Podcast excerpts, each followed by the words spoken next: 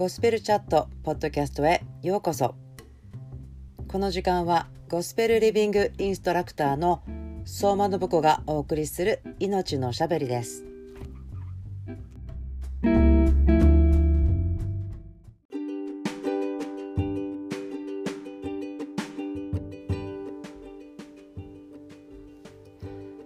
皆さんこんばんは。ゴスペルエッセンスライフの相馬信子です。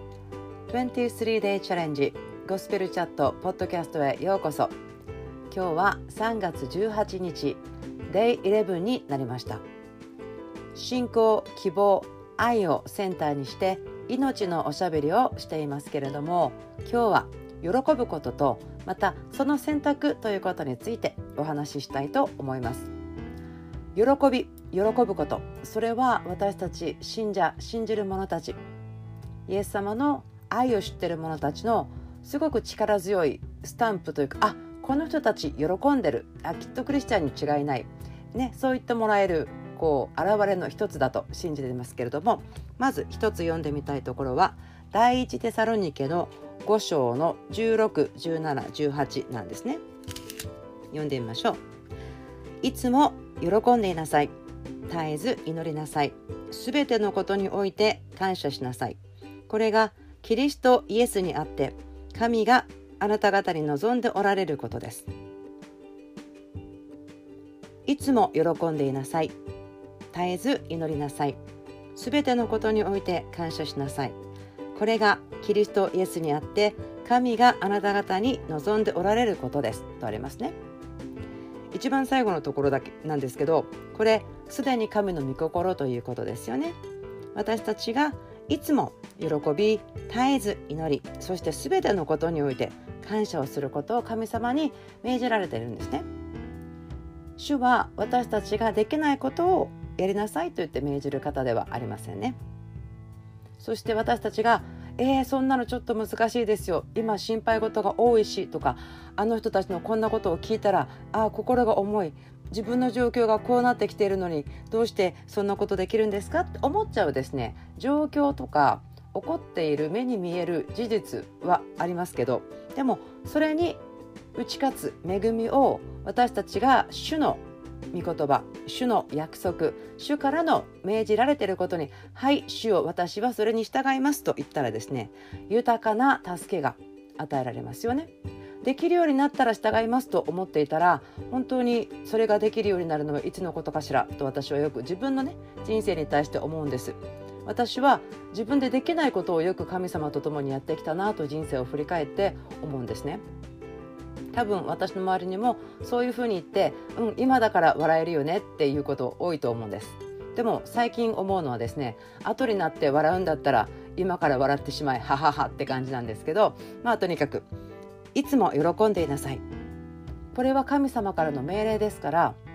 私たちに神様の力によってそれができるんですね。でもどうやってするのかなと思うんですけれども例えばいつも喜んでいるまたはいつもこうポジティブになるっていうのがえー、しばらく前からですよね。ポジティブシンキングとかですね。まああのニューエイジと私は見ているんですけれどもこういいことを思えばいいことがやってくる。いい言葉を言ったらいいことがやってくる。だからいつも喜んでいましょう。いつもハッピーでしょう。何かそういう表面的な「み」とかだけでは全くなくってこれはですね主の命令を行うっていうところに御心に神の御心に従うというところに全く違うレベルの働きがあると打ち破りがあると私は信じています。そして皆さんポイントはこれ一つあるんですけど私たちが御言葉に従う時に私たちの思い心考え方文化が神の御国のものに近づけられるっていうことですよね。主はいつも喜んでると思います。主は絶えず祈っておられると思います。主はすべてのことにおいて感謝していらっしゃると思うんですね。主の心ってそういう方ですよね。なので私たちも主のキリストの体としてそのことを地上で解き放っていくよということはすごく大事だなと思うんですでもそれだけではなくてですねこれは私が、えー、昨日ですねえっ、ー、とボイスオーバーですからえー、通訳をしていた、えー、ビル・ジョンソンさんが言ってたんですけどもこのところを神様が、えー、ビル・ジョンソンさんにはこういう話し方をしたそうですよね。あのいつも喜んでいなさいということは精神的な健康にすごく役に立つということ。そして絶えず祈っているよということは感情的にとても助けになるということ。そして全てのことにおいて感謝しなさいというのは私たちの心においてとても健康だよということなんですよね。だから喜んでいて絶えず祈っていてそして全てのことに感謝することそれをすることができるのは私たちの存在を結局すごく祝福してくれることですねそしてこれは選ぶことができるというのがとても感謝なところです。はい。では次ですけれどもピリピ4章ですけれども4節からいきましょうか。いつも主にあって喜びなさい。もう一度言います。喜びなさい。あなた方の寛容な心をすべての人に知らせなさい主は近いのです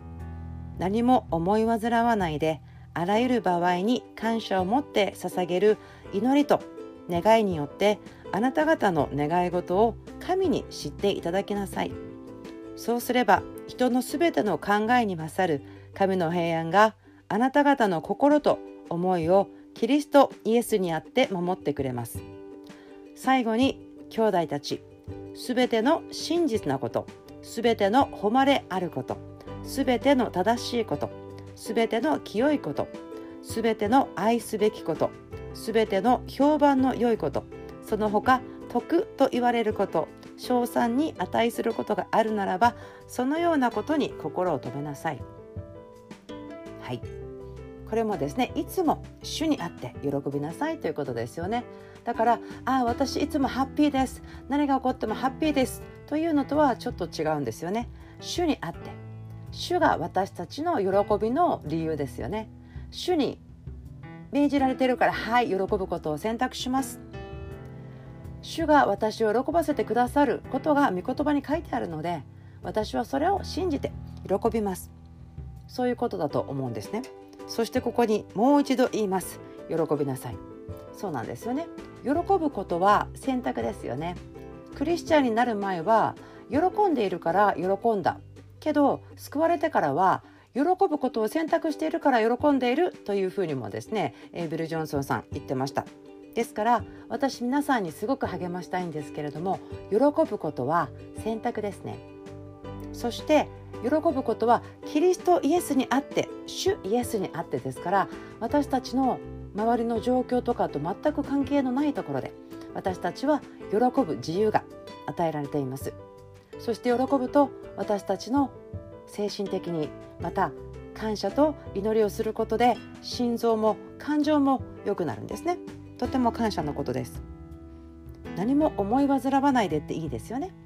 それをすることができることが私私個人的にはですね喜びの原動です。原動力。もうあなんだ私心配になってしまう事実出来事は周りにあるんですよね。普通ですから。でもそのことを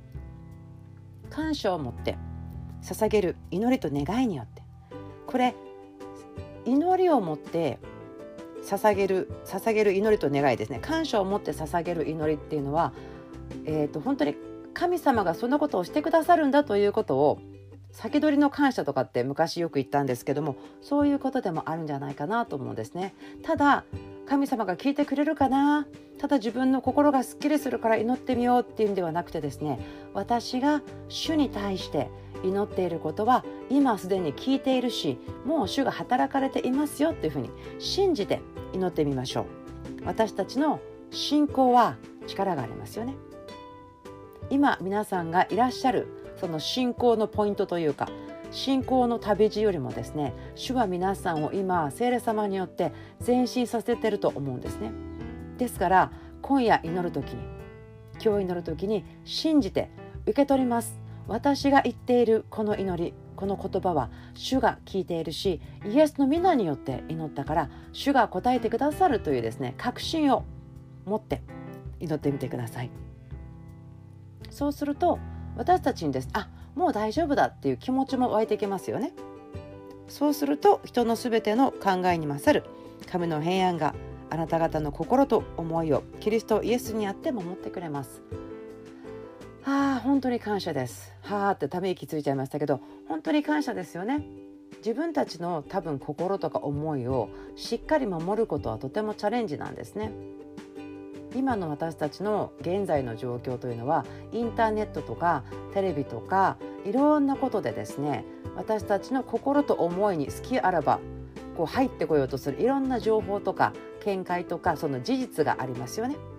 でも私たちの心はそういったものに向ける必要もないしもちろん必要なね情報はありますけれども情報と一緒にくっついてくる感情とか見解というのはしっかりと選ぶまたふるい落とすべきだと私個人的に思うんですけれどもそのしっかりとした心と思いを守っていただくには主に祈るんですね。これは喜べることです。そして最後なんですけれどもこの喜ぶ心喜ぶ気持ち喜ぶ思いを育てるにはやっぱり私はですね自分の思いの中頭の中に何を入れるんですか？ということ。この最後のところからふむふむやっぱりと思ったんですね。もう一回だけ読んでいいですかね。最後に兄弟たちすべて真実なこと。すべての誉れあること。すべての正しいこと。すべての清いこと。すべての愛すべきこと。すべての評判の良いこと。その他徳と言われること。称賛に値することがあるならばそのようなことに心を止めなさいとありますね。私の心をどこに留めるかなというのは私に与えられている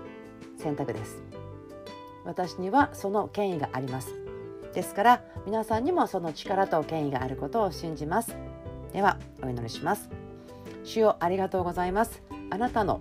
命令ですから私たちは喜ぶことを選択します。キリストのうちにあって主にあっていつも喜びます。ああちょっとと思ってもいやいや私は喜ぶんだとする時に聖霊様が私たちのうちから力強く喜びと楽しみを解き放ってくださることを感謝します。主よ今あなたが超自然的な喜び超自然的な笑いさえも私たちのうちから泉のように解き放ってください。そして私たちがこの人たちなんでこんな時に喜んでんの？平安があるの？というふうに輝けるように。どうぞあなたが導いてください。感謝します。祝福して祝福されてお祈りします。アメン。23day チャレンジゴスペルチャットポッドキャスト。今日もお付き合いくださってありがとうございました。また明日お会いしましょう。